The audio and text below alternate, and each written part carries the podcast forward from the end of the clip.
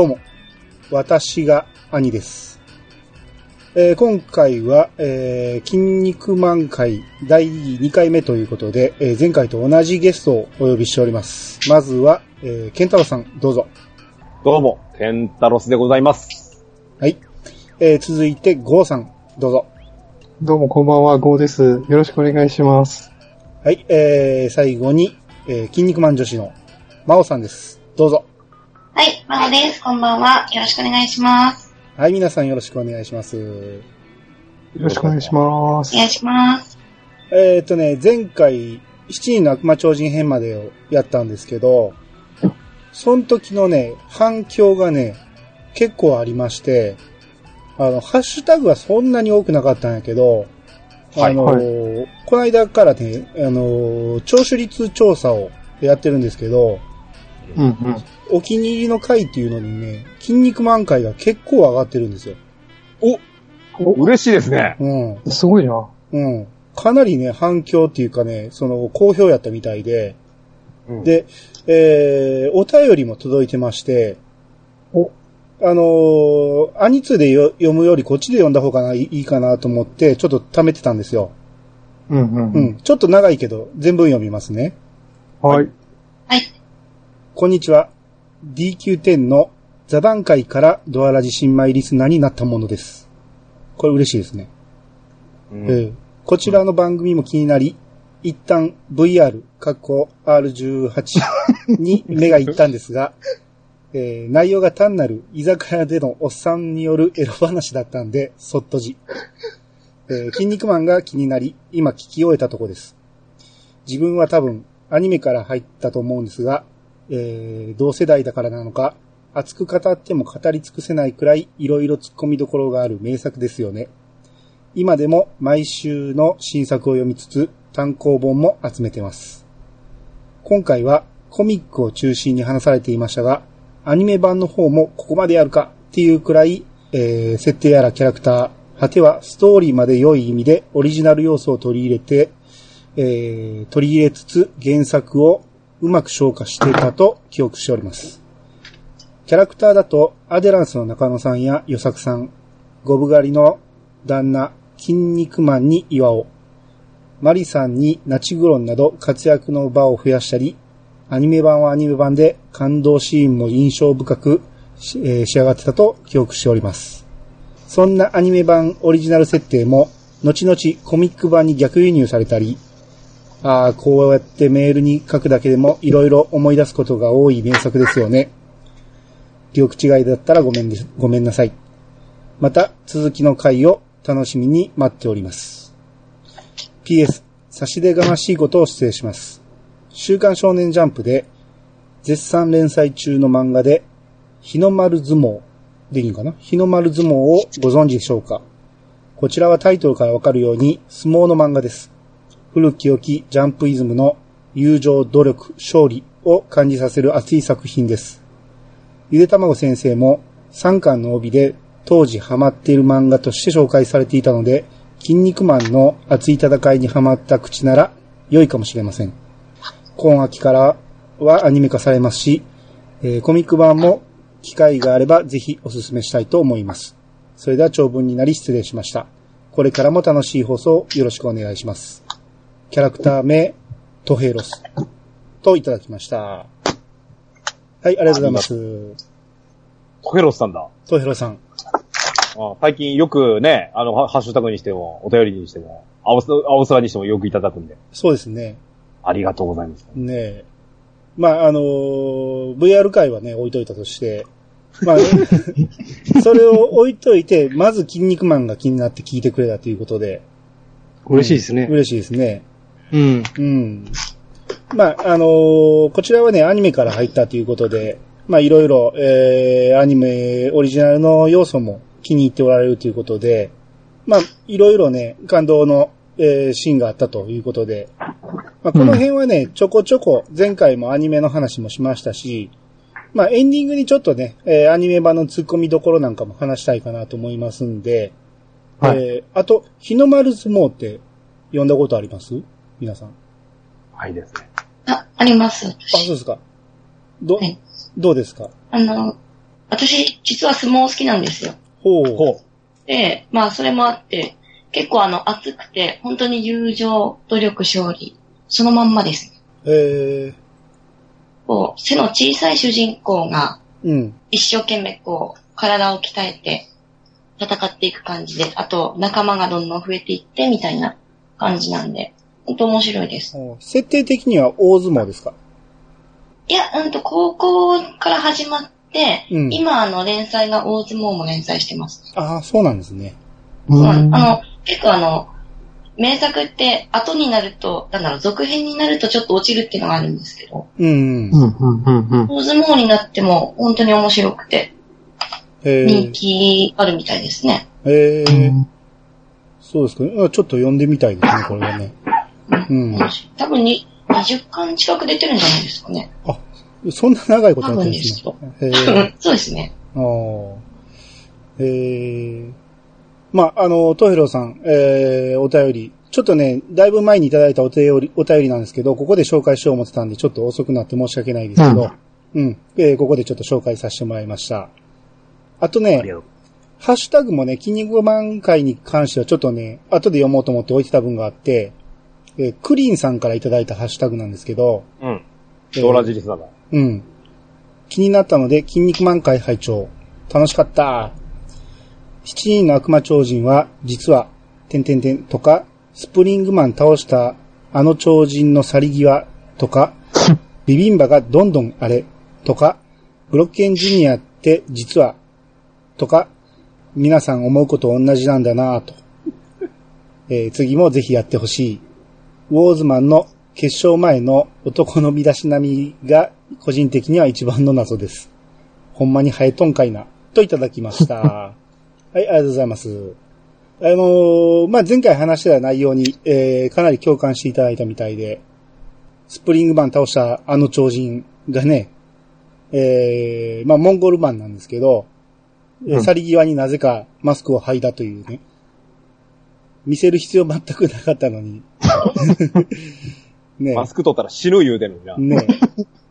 うん。とか、ビビンバがどんどんね、髪の色変わっていって、まあ、後々全く別人みたいな格好で出てきますけど、うん、うん。とか、まあまあ前回のね、内容はなかなか、えー、そういう突っ込みどころいろいろ喋って、えー、その辺のね、反応がいただいたということですごく嬉しいなと、いうことで、えー、今回は、黄金のマスク編と、えー夢の超人タッグ編と、えーできればそこまで行きたいなと思いますんで、まあ、えー皆さん、この辺はもうかなり、えー熱く話せるところだと思いますんで、今日は皆さん、よろしくお願いします。よろしくお願いします。お願いします。それでは始めましょう。兄の、いやー、探しましたよ。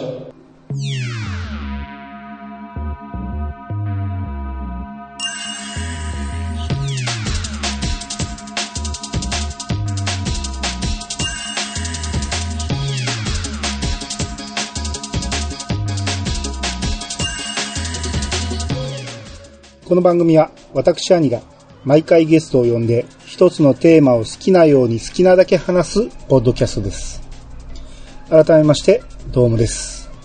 改めまして皆さんよろしくお願いします。はい、よろしくお願いします。お願いしお願いしま。ますす。はい。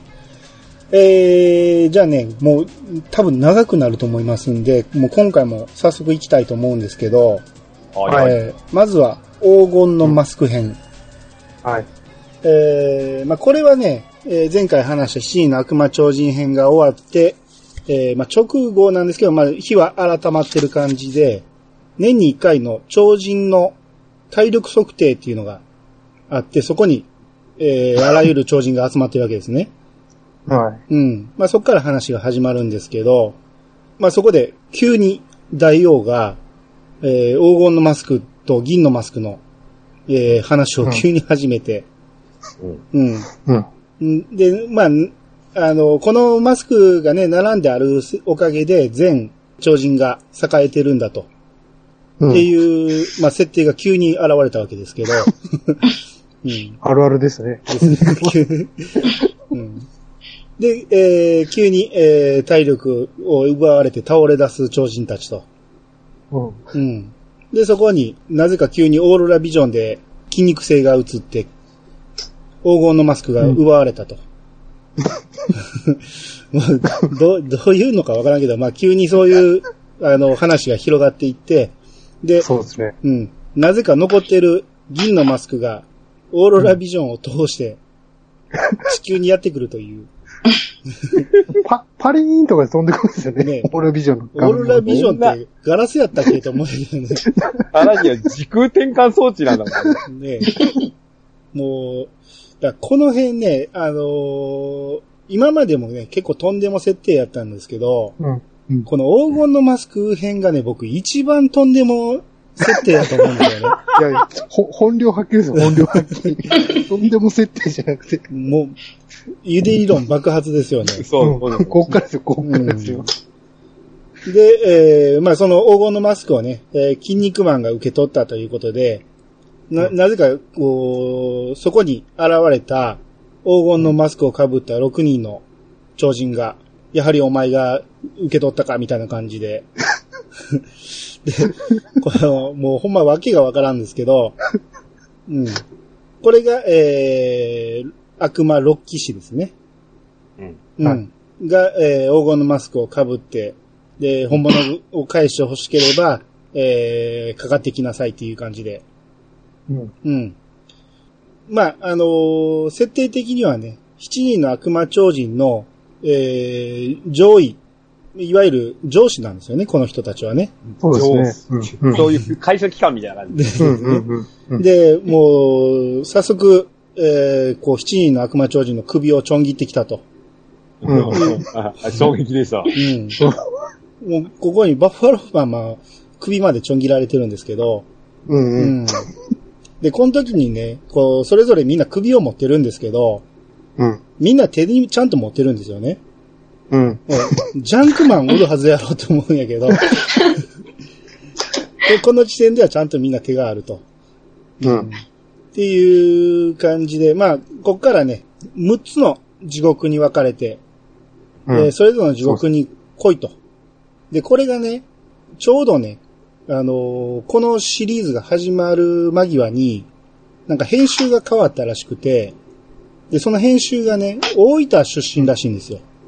はい。で、別府温泉の、あの、地獄巡りをヒントにして、これを考えたっていう、まあ、裏話があるらしくて。あ、そこなんですうね。ん。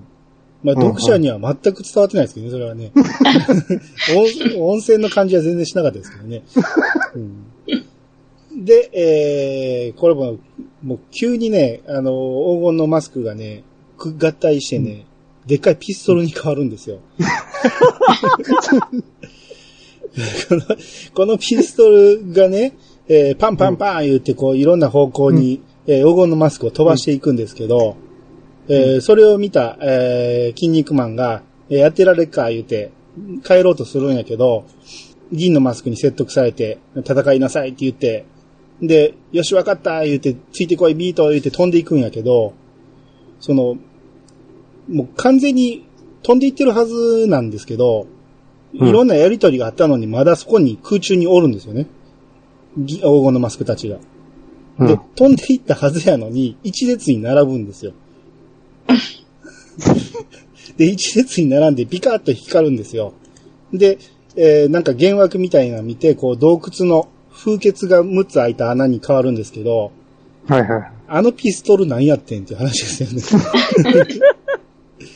う んっていう感じで、えーまあ早速こう、ワニ地獄に、えー筋肉マンが飛び込みまして、はい。うんで、この辺でね、こう、えー超人たちが死にかけになっていってる状況で、うんえーケン、ケンタロウさんが毎回言うカナディアンマンの、えー、クズっぷりが現れてくるわけですよね。そうですね。うん。なんかもう、うわ死にたくねえ、死にたくねえ、言ってこう暴れてるんですね。うんカナディアンマンが。もうこっからずっと、カナディアンマンはもうクズっぷりをどんどん発揮していくんですけど、うん。で、死にたくない言うてるところに、えーシャボンが、えーなんか空から降ってきて、で、うんそこに入ると、えーパワーが、えー減少するのが抑えられると。まあ、生命維持装置みたいな感じになってるってわけですね。うん。っていう、まあ、前置きがありまして、えーここで、えーワニ地獄に入った筋肉マンが、スニゲーターと戦うわけです。スニゲータうん。うん。スニゲーターの戦い、えー何か言いたいことあります？ー。まあね、ほら、いわゆる悪魔超人で言う、うん。手カセポジションじゃないですか。ああ、一発目ですからね。そうそう。うん。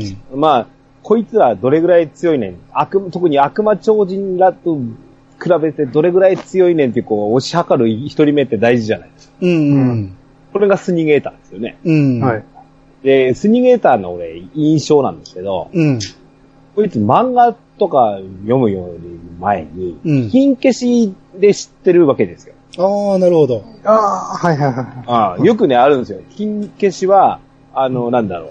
あの、本編よりもちょっと先に出てたりして、うん。なぜ。か。うん。えこいつなんで、なんか、外れみたいな超人出てきたみたいな感じになっちゃう。そうですね。で、スニゲーターってこれなんやねんってなるじゃないですか、あのフォルム。うん。ああところが、悪魔の騎士でした、みたいなね。ああ、そう持っですね。てたこいつ、みたいな感じになってね。うん。意外と嬉しかったのを覚え覚えてますああ。まあ、いわゆるスニーカーとワニと、あの、うんまあ、いわゆるアリゲーターとの合体したような超人なんですけど、うん。はいはうん。まあ、靴紐があるのはいいですよ。い。うん。スニーカー履いてるのがすごいダサいんですよね。あと、何かこの戦いで言いたいこととかあります？やっぱり、やっぱスニゲーターといえば変身でしょ。そうですね。爬虫類変身ですよ。うん。やっぱ。うん。な、何でしたっけ、まず。襟巻きとかですか。ブームでしたからね、あの頃。ああ、そう。ねああ、最初は、亀ですね。亀、亀。うん。ああ、亀。あうん。で、亀で、で、筋肉マンがね、あの、攻撃されるごとに、あの、生命維持装置がパリパリ割れていくんですよ。あ、ああ、そうそうそうそうね。う。ん。で、次が蛇に変わるんですね。はいはいはうん亀ひっくり返されて終わるか思ったら蛇になって逃げたんでね。そうそうそう。で、蛇も捕まえた瞬間また変わって、あ。で、ここで、えーさっき言った、トカゲの中で最も恐ろしい襟巻きトカゲだって言って、トカゲの中で一番恐ろしい。全然恐ろしくないと思うんですけどね。うん、あの、ただ単に大きく見せるための襟巻きですからね、あれ。うん。うん。で、これが、うん。これもさ、それぞれあれでしたよね。あの、金消し化されてましたよね。ありました、ありました。ありましたね襟ありました巻きトカゲとかね。うん、うんありましたね。で、えー、襟巻きトカゲも襟巻き取られて、カメレオンになって、次がね、なぜか巨大スニーカーに変わるんですね。そうそうそうそう。そうここまで、僕は爬虫類とか 両両生類って、え、金消しあったんですかこれの？ありました、ありました。テクスニーカーの金消し。あ、外れやんけんのもう。なんやねんって、そう、ほんと。ね。覚えてますよ、これ。うん。で、これもう、紐ほどいたらええんやろ、言って紐ほどいたら、えー、ここで恐竜の足に変わりまして、あ結局、あいつ、バスターやったんですよね、確か。えー、違いましたフィニッシュホールドいや、フィニッシュホールドは、フロント、フロントスープ、スープレックス。頭、地味ちょっとしょううん。あの指先に顔が現れてね。ああ、そうかそうか。うん。ほんで、フロントからベアハグからフロントスープレックスで、で、そのね、えー、頭をやられて、で、なんか液体を吐くんですよね。ドビュって。血、ドバーッと血を吐くんですね。うん。で、それが、なぜか、オーロラビジョン越しに、え生命維持装置生命維持装ね。置にかかるという、この時空を飛び越えて、便利装置やんけ、うんただうんほんまに、血がかかると生命装置は復旧されるんですよね。そうですね。で、うまい具合に全てにかかると。うんっていう、まあ、ほんで、持ってた黄金のマスクが、えー本物かと思ったら割れたと。うんうんで、これで偽物だと。あのね、うんあの、スニゲーター小ネタですけど、うん。あの、筋肉マン2世ってチラッと読んだことあるんです？あ、僕ほとんど最初だけですね。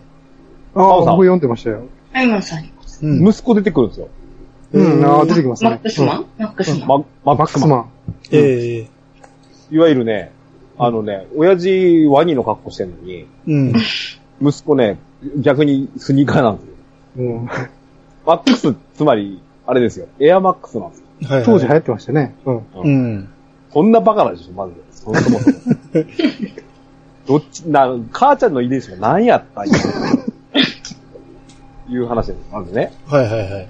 それからちょっと、これは真面目な話なんですけど、うん。うんあのー今やってる筋肉マンのシリーズのその、悪魔超人と悪魔ロキシが出てくる話なんですけど、うんうん鬼教官だったらしいんですよね、スネニエーターって。ああ、あそうです。へえ。そうです。ね。うん。で、特に、あのーステカセキングとスプリングマンの二人には、すごい鬼、鬼のようにしごかれたんですよ。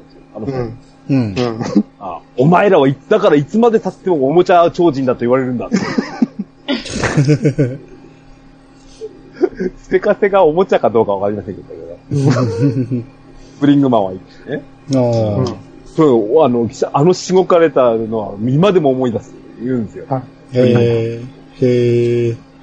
そんなね、あの、うん凶悪なやっぱ悪魔超人たる一面も持ってるのはやっぱ、あの、先方を切って出てきたスニゲーターなんですよ。ああ、なるほどね。あで、こう悪魔は一人ではし死なないと。で、必ず道連れを伴うとか言って、うん。えー、筋肉マンの心臓を止めてしまうわけですよ。はい。めっちゃくちゃしてる。ります。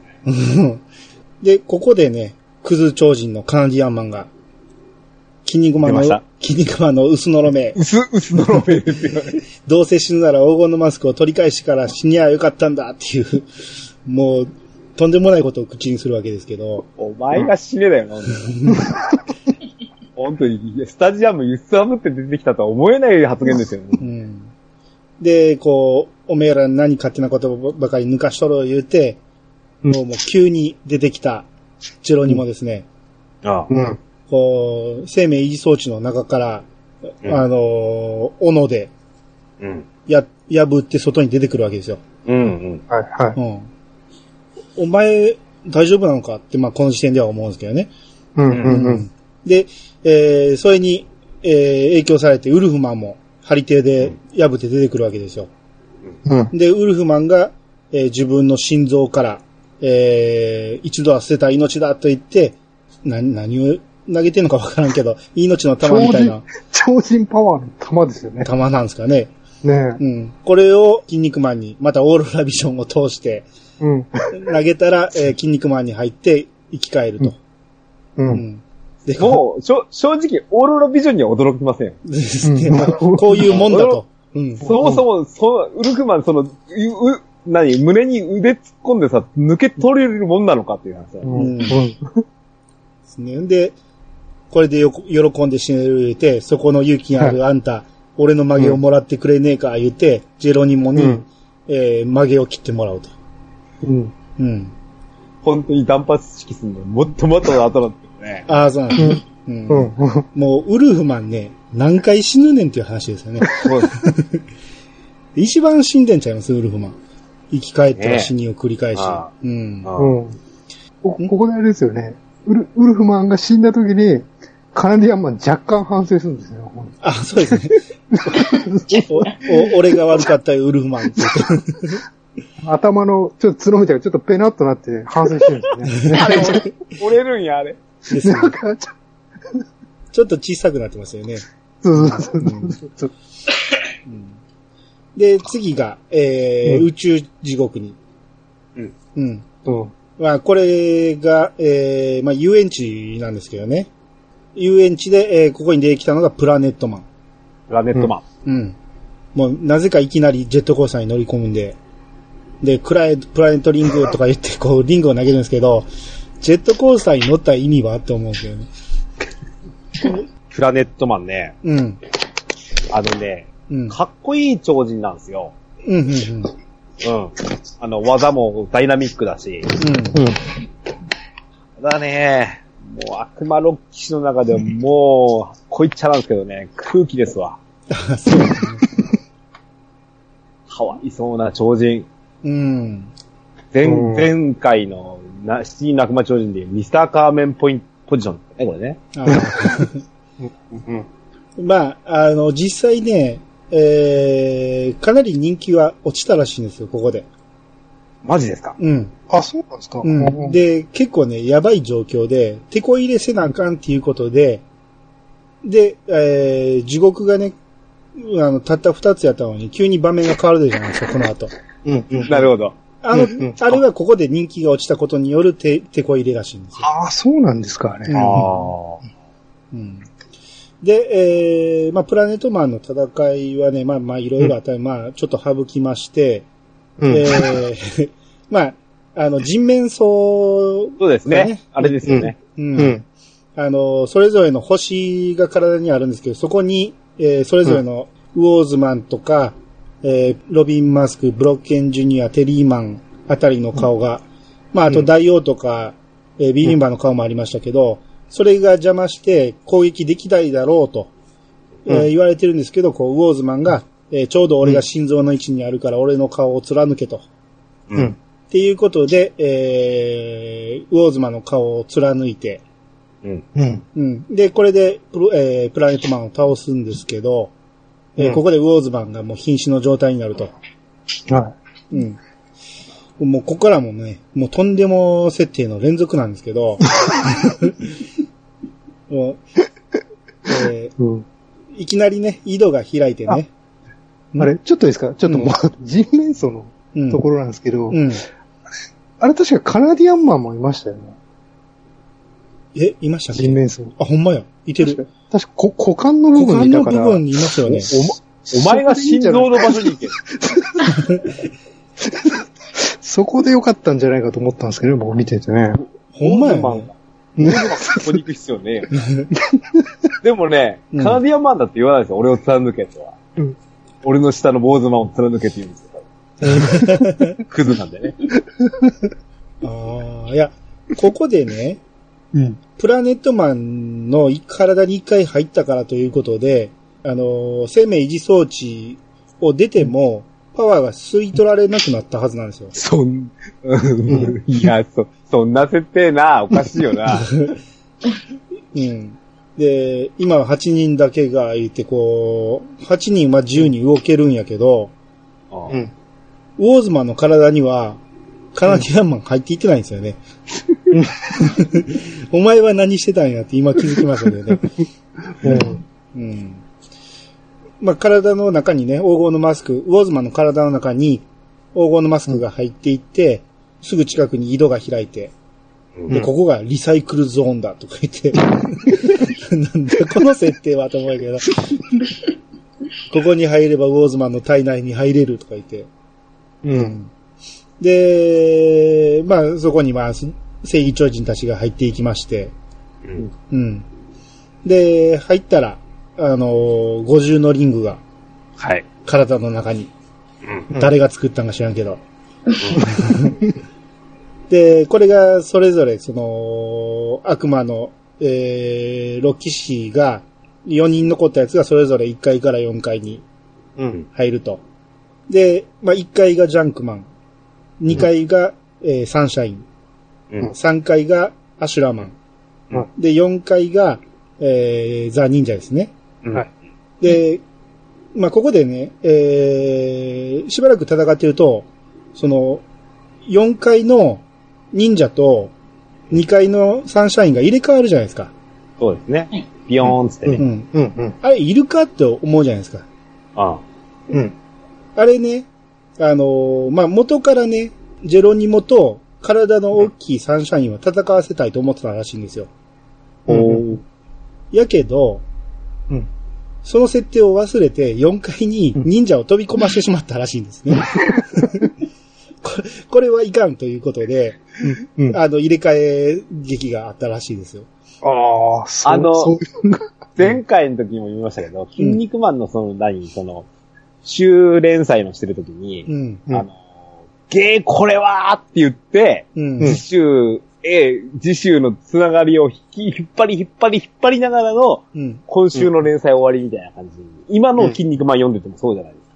うん、そうですね。ねうんで、やっぱり、次週始まった時にどうなるんだろうね、うんっていうのを、こう、楽しみに待って一週間を待つっていうのは今も変わらないんですけど、う。うんん。多分あれ、思い出すんですけど、多分、50のリングがバーンっつって、ロッキあの、残りの4人がそこに並んでるところで終わってたんでしょう。うっかり4階に忍者帰っちゃったんでしょうん。そんな感じだよね。うん。ほんま、ただのうっかりな感じやと思うんですけど。うん。で、えーその五重のリングの横にある魚妻の背骨を、うんえー登って、えー心臓に、えー筋肉マンがたどり着こうとするんですけど、うんちょ、ちょっといいですか、ここで。はいはい。ツッコミゾーンです。はいはい。うん。筋肉マンが登りながら、こう、各回を見ながら行くんですね。はいはい。で、五重のリングを見ながらなんですけど、うん。うん。これ、ここってどこでしたっけ？魚妻の体の中ですね。ですよね。うんうん。そ、外のウォーズマンって寝てますよね。うん。うん。なんで、あの、垂直に筋肉マンはしがみつきながら登っていくんですかね。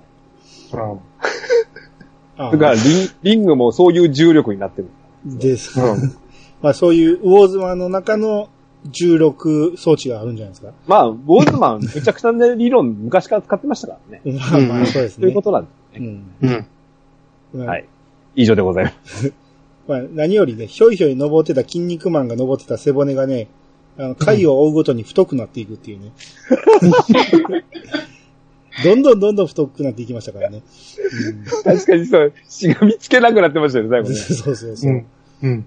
うんえー、でね、もうこのペースでいくと今日終わらないんで、だいぶ、あの、スピードアップでいきますけど、もう1回がジャンクマンとロビンですね。うん。うん。まあまあ、これは、まあ、えー、まあ、ロビンのいろんな、えー、ロビン戦法があって、えー、もうこれも突っ込みどころはいっぱいあるけど、まあ、とにかく頑張ってロビンが倒しましたと。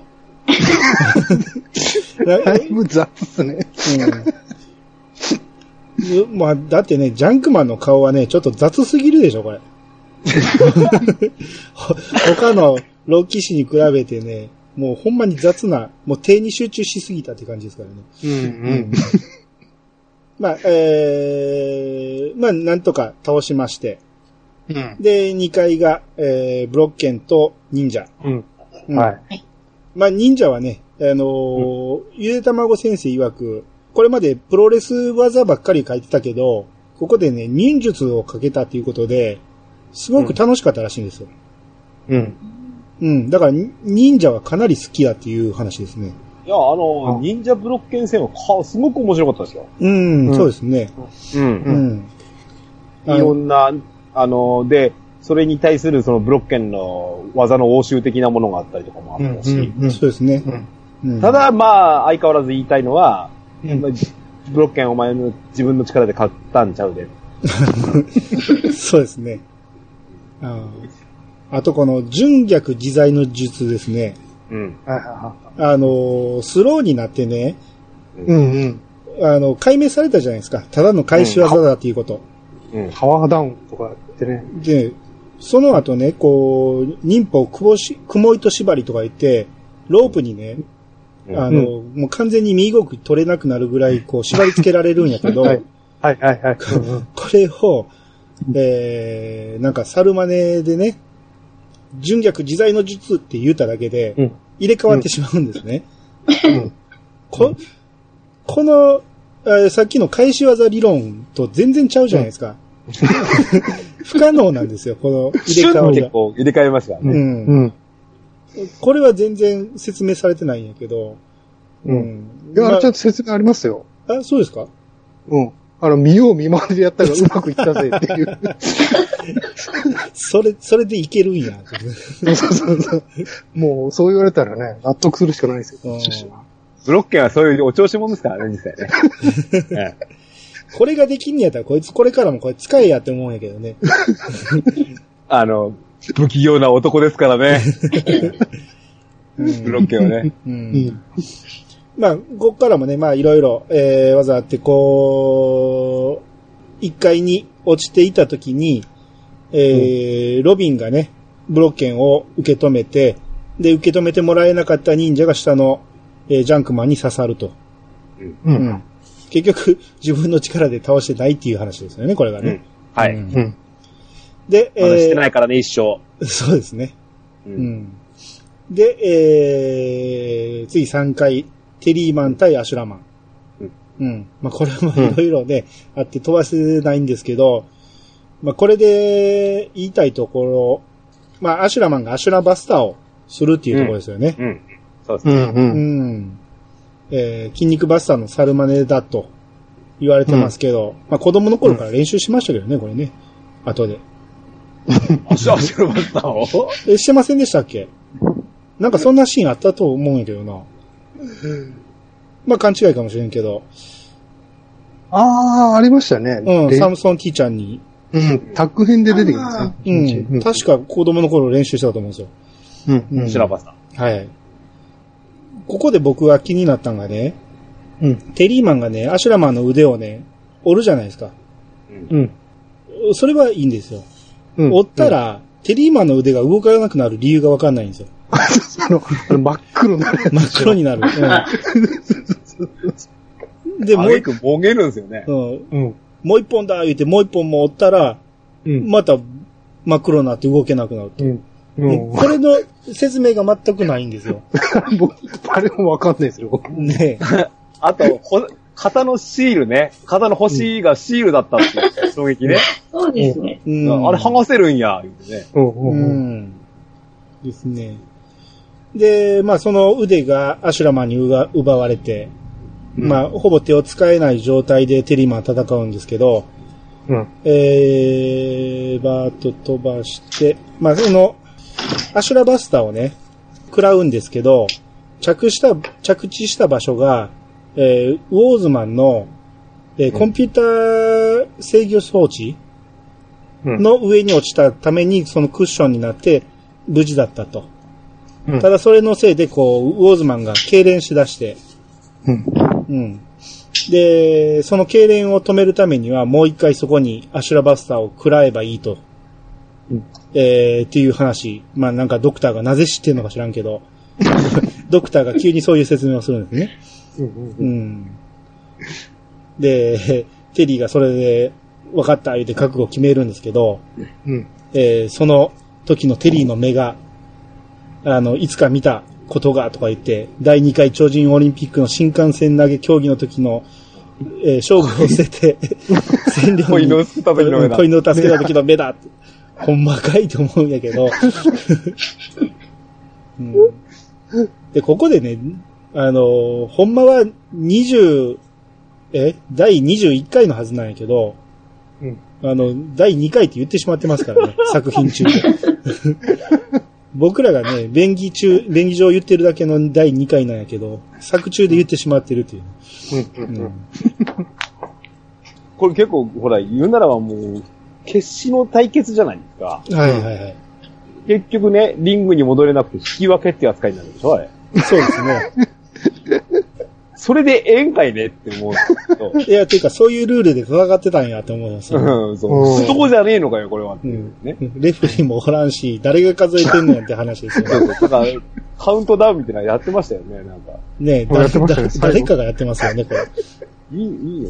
でたまあ、あの、やっぱり、都合よく、腹ボテマッスルがやるんでしょうけど、結果的には。うん。うん。うん。あうん。た、リングの下で支えてたんちゃうんかって思うんですけどね実際。うん。この時にこう、バッファローマンの腕が、えー、テリーマンの腕について、こう、アシュラマンは、その七人の悪魔超人の腕をそれぞれ、えー奪ってたんやけど、その、バッファローマンの腕だけは硬くて取れなかったと。うん。うん。で、それをテリーマンが助けた、テリーマンの腕について助けたんですけど、うん。首はもげたんやろと思うんですけどね。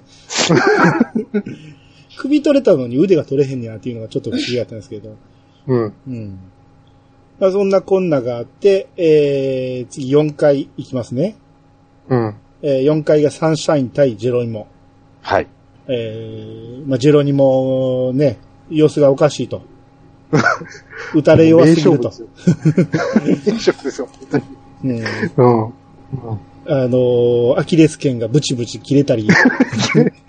もう、もう、それで戦えてる時点で人間ではないと思うんですけどね。うん。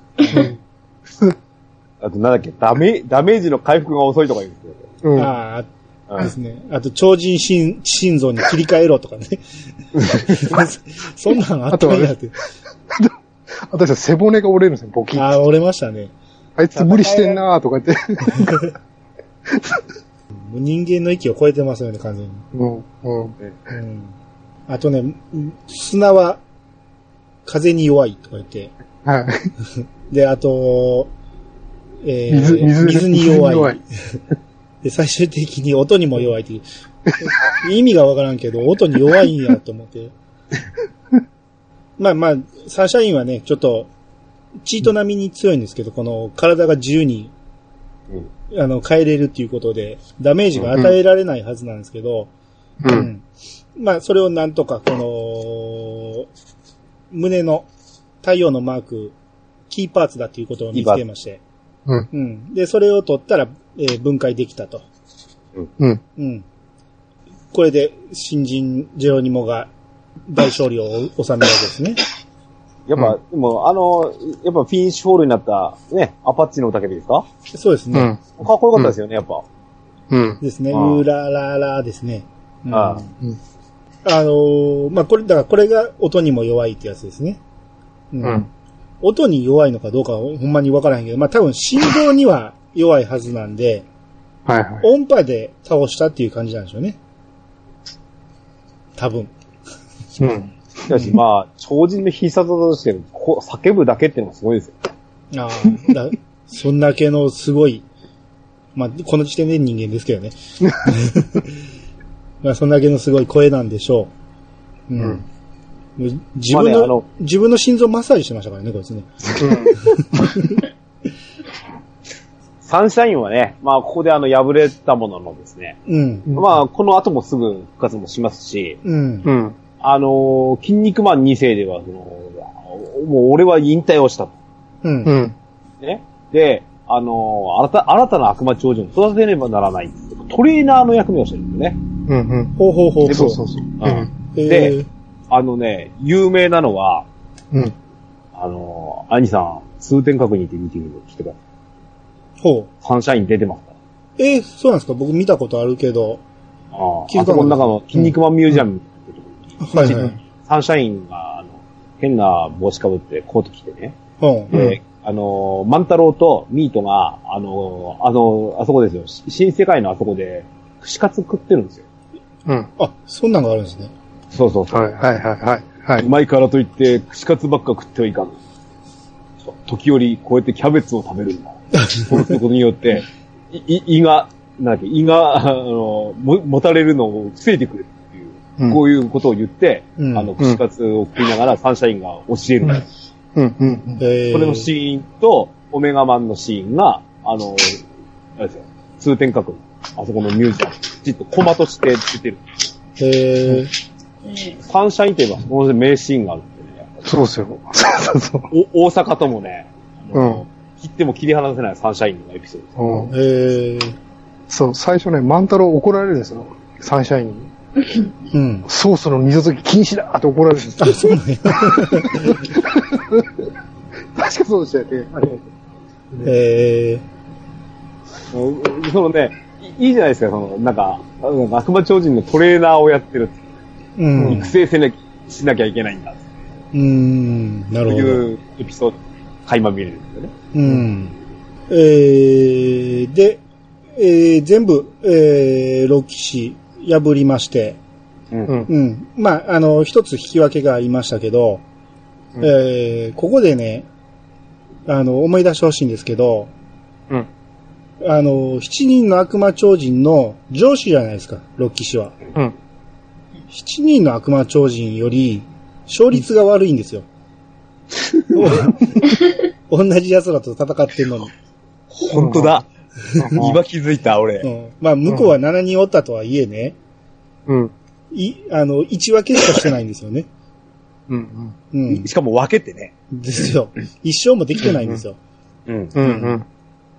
それがね、ちょっと気になったところなんですけど、うん、で、結局、えー全部、えー黄金のマスクが偽物だったと、うん。えーうんいうことで、どういうことだってなって、とりあえず、ウォーズマンは、えー銀のマスクを心臓にぶつけて、えーうんそれでなんとか息を吹き返して、で、うん。そしたら、えー早く出ないと体が元に戻ると。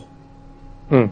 うん。で、早く出なければというところに、6騎士が合体して、えーこの時点はまだ5体だけですけど、5体が合体して、悪魔将軍が現れたんですね。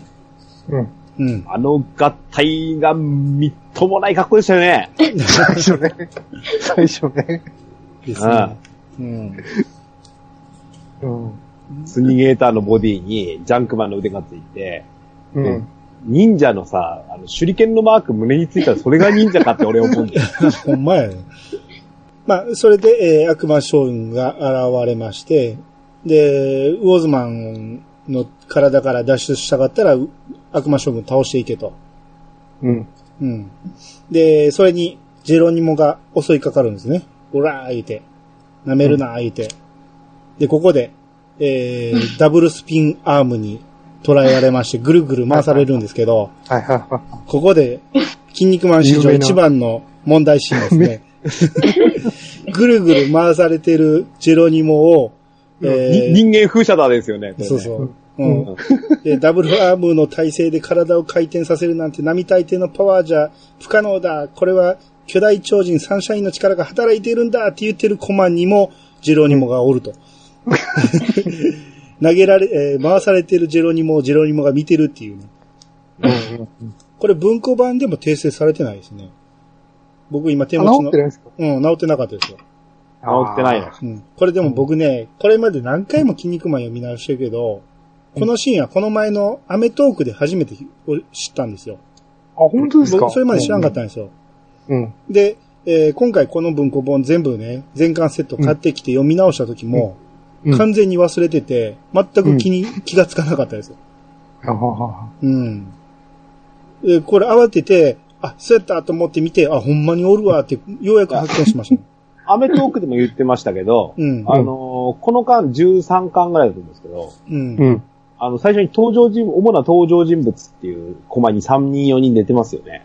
はいはいはい。うん。そ、そこにアパッチって書いてあるんですね。そうです。らしいですね。うん。ロニモじゃない。うんだから違う別人だったっていう。そういうことですね。うん、まあ、えー、ここで、えー、地獄の弾頭大をジェロニモが食らって、うんうん。まあ、ほぼ、えー、死にかけみたいな感じで、うん。で、もう先に、えー、アアシュラマンと悪魔将軍は、えー、体内から脱出して、う。うんん。そうですね。早く脱出しなければっていうところで、うん。なんかね、の、登っていこうとするんですよ。棒。ああ、そうそうそうそうそう、うん急に、急に棒が出てくるんですよね。うん。その棒そうそう。出口はないはずやのに、さあ行くぞとか言って、ジェロにも捨てていくんですけど、こ この棒登ったら出れるっていうこ保証が全くないのに、うん。うん。まあ、登ってて、そ、そしたら、その、水がバーッと流れてきて、その水に押し流されて、うん。えー、で、それで、えー押し流されているところに、こう、ミート君が、えー、ボーズマンの、えー、目から涙が流れているのを見つけて、で、それをスポイルトで救うと。うん。うん。で、それを、えー出したら、こう、それぞれが、ニョキニョキと大きくなって、うんこれで脱出できたっていうことですね。はい。うん。ただね、な、涙はわかるんですよ。うん。涙はわかる。あの、背骨のあたりから涙出てくるかねっていうところですよね。ですね。どんだけ、どんだけ泣いとんねん。うんうん。で、えー、まあ、一緒に出てきたジェロニモが、こう、ピクリとも動かないと。うん。で、みんな10万ずつ寄せ寄って、で、ジェロニモに受け取れってやるんやけど、パワーが入らないと。うん。で、ここでジェロニモが、だってオラは人間だから、言うてうん、ここで 告白するわけですね。はうん。さらに場所を変えて、新たなリングが用意されてるんですけど、い。うん。うんえーそこに移動する直前に、えー筋肉マンがその間に合わないっていうところを、えー閉まりかけた扉を開けてくれたんが、えーバッファローマンのシルエットだと。うん。うん。で、バッファローマン、あいつ生きてやがったのかっていう感じで。ただ、うんバッファローマンは扉を閉めたから、うん。間に合わなかった、入れなかったんですけどね。うん。うん。うん。うん。うん。やけど、まあ、後から出てくるんですけど。うん。まあまあ、なんやかんやあって、こう、バッファローマンがまた出てきまして、えーバッファローマン、正義巨人に改心したから、ようこそ言って、こう、うん手を差し出す筋肉マンを素通りして、悪魔将軍の方に行くと。はい。うん。で、結局やっぱり悪魔超人やったんかっていうところで、えーここで、えーアシュラマン対筋肉マンの戦いですね。はいはい。うん。これが、ウェザーデスマッチ、えーウェザーマッチやったかな、ウェザーディスマッチです。デスマッチか。うん。うん。まあ気候が変わりやすいということで雨降ったりなんやかんやと、あるっていう戦いで、これ、あれ、こ、この辺からですよね、なんか。こんな仕掛けを用意したらグイってな、グイって、コーナーポスト曲げたらリングが変わるの。ここが一最初だったんじゃないかな。ああ、そうかもしれん。ねうん。しかも、おお前の、お前のその意図だけでやれるんだってことです。こっちの思惑は関係ないんですよね。ねうんですね。で、ここがどこかは言ってないけど、うん。天井が開きますからね。突然体育館の天井が開きとか言って。観客も大変ですよね。うん寒くなったりしてね。そうそうそう。いや、ほんでずっとね、うんこの、スニゲーターの時の、あの、ところもそうなんですけど、ずっと観客がおるんですよね。うん、うん、どっからどうやって集めたんかわからんけど、行く先々に観客がおるっていうのがね、うん。うん。うん、大変だと思いますけどね。うん、このアシュラマン戦は、まあでもね、やっぱ強かったですよ。アシュラマンは。ですね。うん。なるほど、なるほど、6騎士の中で唯一勝ち残っただけあるわなっていう、うん。ありますよね。うん。うん。まあね、当然、筋肉マンとの対決ですから、うん。うん。あバスター合戦みたいな形になりますしね。はいはいはい。そうですね。うん。バッファローマンは6を9に変えるっていう破り方やったけど、アシュラマンは手が動くから、手で着地すればいいっていう、うん。それでいいなって思いますけど、お前しかできへんやろって話ですね。てか、まあ、明らかに伸びてますけどね、この手で。う。うんん。で、えー、結果その、アシュラバスターは、筋肉マンの腕も、えーロックするんで、えー返しようがないっていうことで、えーアシュラバスターを食らうんですけど、まあ、筋肉マンはね、食らってもね、食らっても立てるんですよね。うん。それは、こう、無意識のうちに、自分のフィニッシュフォールドやから、無意識のうちに返して、返し技が、えーできてるんだと。うん。うん。いう話やったと思うんですけど、結局、だから首がロックされてないから首を外すんですね。はいはい。うん。で、首を外して、この時にね、リングが氷のリングで溶けるのを待つ感じだったんですけど、もうほぼ着地する場所がないぐらい溶けきってたんですけど、その、筋肉マンがね、アシュラバスターを返して、で、パイルドライバーの形にするんやけど、うんその、パイルドライバーが着地するリングがなないと。うん。で、全部割れてて、その割れた氷が落ちていく状況で、で、氷が一かけらあれば十分って言って、うんうんその氷にぶつけるんですけど、うん落ちていく氷にぶつけたって何のダメージもないと思うんですけどね。同じように引力で落ちていってますからね。うんうん。ただまあこれを、えー食らってアシュラマンがやられると。う。うんん。で、ただ、アシュラマもう、その、最後の力で、二人して落ちていくところを筋肉マンの首を持って、えー落ちていくんですけど、先に筋肉マンが地面地面に落ちるかと思ったら、そこで筋肉マンが、こう、両手を足でバッと開いて、うんで、まあ、いわゆる、こう、筋肉ドライバーの全身の形ですね。うん。うん。これを無意識のうちにやって、えー、新ホールドが、のヒントを得るみたいな感じですね。はいはい。うん。これでもう、アシュラマンが、もう、手ももげるわ、首も潰れるわっていう、うん。まあそういう状況になると。はうん。で、まあ、あのー負けたアシュラマンに対してうん、将軍が、えー死んで私の力となるんだ、言って、えー剣を地面に立てて、で、アシュラマンがそれで自分の首を切って、えー悪魔長、えー悪悪魔将軍の体に入って、まあ、これで6騎士全部揃った悪魔将軍が完成とうん。いう感じですね。で、で、はいはいここで、まあ、筋肉ドライバーのヒントを、えー思いついた筋肉マンは、えーこれを完成させる時間が欲しいと。うん。ただ、その、そんな時間は与えへんっていう感じで、こう、悪魔将軍は生かさへんようにするんやけど、ここで現れたバッファローマンが、こう、現れたというか、悪魔将軍側についてたバッファローマンが、いけ筋肉マンって言って、うん。悪魔将軍を裏切るわけですよ。まあ、盛り上がるシーンですね、ここね。ですね。うんあの、うん一戦、その、自分を蘇らせてくれた悪魔将軍には、恩があるけど、一戦だけ、えー仲間になって、あとはやっぱり自分は正義超人の方につきたいと。はで、ここで、えー悪魔将軍に、えー向かっていって、えーうん自分が壁になって時間を作ろうとするんですけど、い。うん。ここですよ。うん。真央さん。はい。真央さんの好きなシーンですよね。みんな好きですね。みんな好きだろ。うん。みんな好きでしょうね。うん。うん。うん。うん。バファローマンがどうなりましたか？ハローマンが、ズラだったと。で、なぜか、えあの、ズラを外して、えーうんツンツル天の頭になって、えー悪魔将軍を抑え込むと。うん。うん。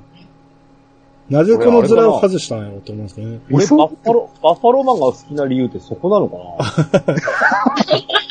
そこにシンパだから、シーを。だ、うん、だから俺もスキンヘッドなのかな？いや急ぎですよ、ぎ。いや、あのね、俺できればなんですけど、うん。ゆでたまご先生、ここのシーンだけもうほんと取り返しがつかないことしてくれたなと思いましたもん、これ。うん。どういうことですか？えー、えーって。い今まで書き直してほしいシーンの一つ。え、あれですか？あそこ？うん。嘘ーって。ねえ。衝撃でしたよね、あれね。そういえば、これ、復活して出てきてから、バッファローマンって額の傷ないですね。そうですね。切られた時は、ありました。ああ、そういえば。ね、なくなってますね。復活したら傷も消えたってことか。うん。うん。うん。まあ、えー、うん。これで筋肉マンが、そのテリーマンを引き連れて、えーうん新技を開発するために行くんですけど、それをバッファローマンが時間稼ぎをしてると。はい。うん。ね、こんなに遠くまで行かんでええと思うんやけど、わざわざ山の中まで行きまして、うん。うん。で、まあ、木を切って、で、その切り株を使って、筋肉ドライバーを完成させようとするんやけど、はい。えーテリーマン何しに来たんやって思うぐらい、うん。何にも手伝わないんですよね。ずっと、あのー危ないとか、うんそそういうことを言ってるだけで、ダメ出しばっかりです。うんダメ出しばっかりして、いや、それじゃダメだとかね。うんいやうん、せめて木を切るとか、んその、うん落ちてきた木を拾ってあげるとか、んなんか手伝えよって思うんやけども、ずっと見てるだけなんですよね。うん。うん。全部一人で俺の筋肉マン。うん。俺の体使ってくれぐらい言ってたんだよね。腕取り戻してくれるから。ねえ。うんようやく完成させたと思ったら、はっきり言おう、筋肉マンうん言うは、悪魔将軍に一度も筋肉ドライバーを決められないまま 逆にリングに沈められるだろうって。うんむちゃくちゃ言うなと思って。うんうんうん。まあ、そこでなんか巨大なイノシシが現れて、まあ、んそいつを使って、こう、たまたまいい形で筋肉ドライバーができて、あ、こういう入り方すればいけるんやっていうので完成したわけですね。そうですね。う。ん。で、それと同時にバッファローマンが、えーもう散々痛めつけられて、うん。で、地獄の弾頭台を食らったと思ったら、うんバッファローマンの顔がボロボロになってたと。ひどい顔でしたね。うんうんまあ、筋肉マンがバッファローマンを医務室に運んで、うん。うん。そうこうしてる間に、うん。その、このスタジアムの入り口でうん、また来てしまった、もう二度と来るまいと自分に言い聞かせていたのにっていう、まあ、例うんうんの超人のシルエうん。例ットが、の男が。はい。はい。うん。で、言ってる間に、えー、筋肉マン対悪魔将軍の戦いが始まりまして、うん。あ、この前にあれじゃないですか、唐突に昔話が始まるじゃないですか。ああ、ゴールドマンとシルバーマンの。そうそうそうそうそうそう。うん、うん、何でし天上天下、兄弟喧嘩のズジャーとか言って、うん。うん。うん。そこで、ゴールドマンとシルバーマンとの勝負を見守った裁きの神ジャスティスが、うん。うん。というのがいましたというのがちょっと、あれですね、ポイントですね。ね、ここのジャスティスが、うんもう見た目が完全にラーメンマンっていうね。こ連発のね、うん。スキルヒットの。うん。まあ、悪魔将軍戦が始まりまして、で、もう、筋肉マンがね、何を思ったか、もう開始早々筋肉ドライバーかけに行くんですよね。うん。うん、もう大体どんな戦いでもそうやけど、フィニッシュホールド一発目に出したらあかんじゃないですか。うん。うん、あある程度敵を弱らしてからやらんとあかんのに、なんかもう何回も何回もやるしね。うん。うんまあまあ最終的にこう何回もやってた意味が出てくるんやけど、うん。で、言ってる間に、えー、こう、悪魔将軍がね、反則しようとしたら、えーそれを制した、えー男が現れて、それがモンゴルマンだと。で、モンゴルマンがレフリーを務めようと。っていうことですね。うん。うん。うん。うん。えー、で、あれですね、ダイ、ダイ、リングがダイヤモンドになってからですね、本、本領は。ですね。まあ、最初のうちはもうとにかく痛みを感じない軟体超人だというところでもう倒しようがないやろうっていう感じで、はい。で、ずっと行くんですけど、この、あと筋肉バスターがダメならサイド筋肉バスターだとかいう、これも、うん。なぜ横に行けばいけんねんかはようわからへんけど、っ うん。ていうのがあって、あれな、どんな下りで硬くなったんでしたっけね？軟体だけが俺の武器じゃないみたいな話です、柔らかい。いだけが俺じゃないんで、うん。で、あの、超人コードの話を始めるんですね。うんうんうん、そうそうそうそう。あ、そうですね。うん。あれですよ。その、ロビンの、うんあの、鎧は、なんだっけ、サファイアでできている。コード9なんですよね、確かに。うんこれなら身を守れるはずだって。うん。あの、貸してやる、ぶん投げて貸してやるんですけど、うん。あの、将軍の、あの、両腕についた剣で、で、あいつあんなに強いね、剣持ってんだよね。汚いよね、あのね。うん。で、それでスパッとこう、一刀両断されるんですね。ですね。あのあ、コード10のダイヤモンドに。そう。なったわけ叶うわけがない。うん。うん。で、まあ、筋肉マンも、そのダイヤモンドに対抗するために肉のカーテンをして、うん。で、さらに肉のカーテンアタックとか言って、うん。回転しながらぶつかるんですけど、はいはい。えーそれによって、こう、かすり傷がつけれるんですけど、う。うんん。回転したら、その、パワーが上がるっていうのが、うん。もう完全に茹で理論ですよね。うん。モーズマンに続く感じですよね、これ。その、最初に始まる時に、金のマスクと銀のマスクを空中に釣ったんですけど、うんえーその釣ったはずの黄金のマスクが偽物だったと。で、本物はどこだって言って、えー見つけたのが、この、お悪魔将軍の顔だったと。うん。うん。で、まあ、ここで発覚したのが、悪魔将軍自体が、えー黄金のマスクであると。うん。ゴールドマンだったね。ゴールドマンだったんですね。うん。うん。まあ、いわゆる、その、シルバーマンとの兄弟喧嘩で、えー、相打ちになったけど、そのシルバーマンが憎くて憎くてと。で、その気持ちを利用した大魔王サタンが現れて、協力してやろうと。その自分の分身である、ササタンの分身であるロッキシを、えー体にしてあげたとうん。いう感じですね。う。うんん。あのサタンっていうのは結局あれですよね。バッファローマンの、はいはいはい、そうですはいね。あの、体に乗っ取った、うんうん。ね。うんバッファローマンが魂を売ったって言われてるサタンですよね。うん悪いことしかしませんね、ね。うん。まあそんなサタンです。これは、その、いろんな解釈あると思うんですけど、その、サタンが、えー、分裂して、六騎士になったっていう認識で僕はいてるんですけど、ああ、そうなるほどね。うんそういう解釈あもーうん。でないと。サタンはまだおることになるじゃないですか。うん。うん。う。ん。うん。うん。一応はここで、ロッキー氏として、えー、敗れたから、サタンはもう今はいない風に僕は認識してるんですけど、なるほど。うん それ、そ、そうかそうか。うん。まあ、これはいろんな解釈の方法があると思うんですね。うん。で、ここでですよ。悪魔将軍がね、その生命維持装置に入ってた超人たちを、ビビビってこう、なんか、何をやったんか知らんけど、なんかビームを出して、で、瞬間移動させて、リングの下に持ってきたわけですよ。そうですね。う。ん。で、このリングを支えさせたわけですね、その超人たちに。うん。うん。で、筋肉マンが振動、あの、ダメージを受けるたびに下の超人たちも、えーダメージを受けると。うん。で、このリング下には、委員長とかスペシャルマンもおるけど、ここにもうん。カナディアンマンもいてるんですね。プラネットマンから脱出した後なのにね。ねうん。え。う。うんん。カナディアンマン、スペシャルマンやったっけ？え、カナディアンマンか。ステアジアムを持って現れましたよね、こいつ。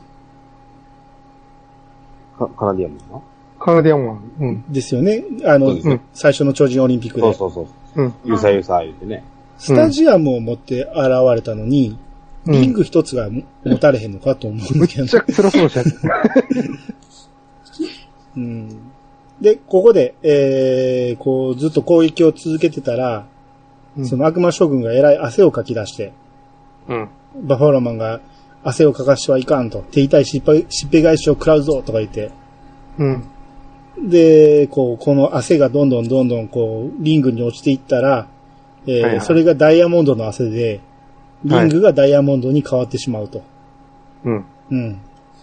で、こっからですよね。そうですね、こっからですよ。うん。地獄の急所封じですね。はうん。いわゆる超人の急所を9箇所封じていくわけですけど、うん。い。うん。どう考えても急所じゃないともう背中とかね、うん。腕とかね。でもそこが急所やったら、受け身取られへんやろと思うんですけど、うんまあまあそれはいいとして、こう体をどんどん封じ込められていくわけですよ。はい。はい。うん。最後の、その、何？えー、最後に和解をしたふりをして、うん。あの、筋肉マンに握手を求めるんですよね。あ、うんそうですね。ああ、うんあれがね、やっぱ、悪魔将軍、ゴールドマンの抜け目がないところかな。うん。やっぱ、手のひらっていうのは一番鍛えにくい。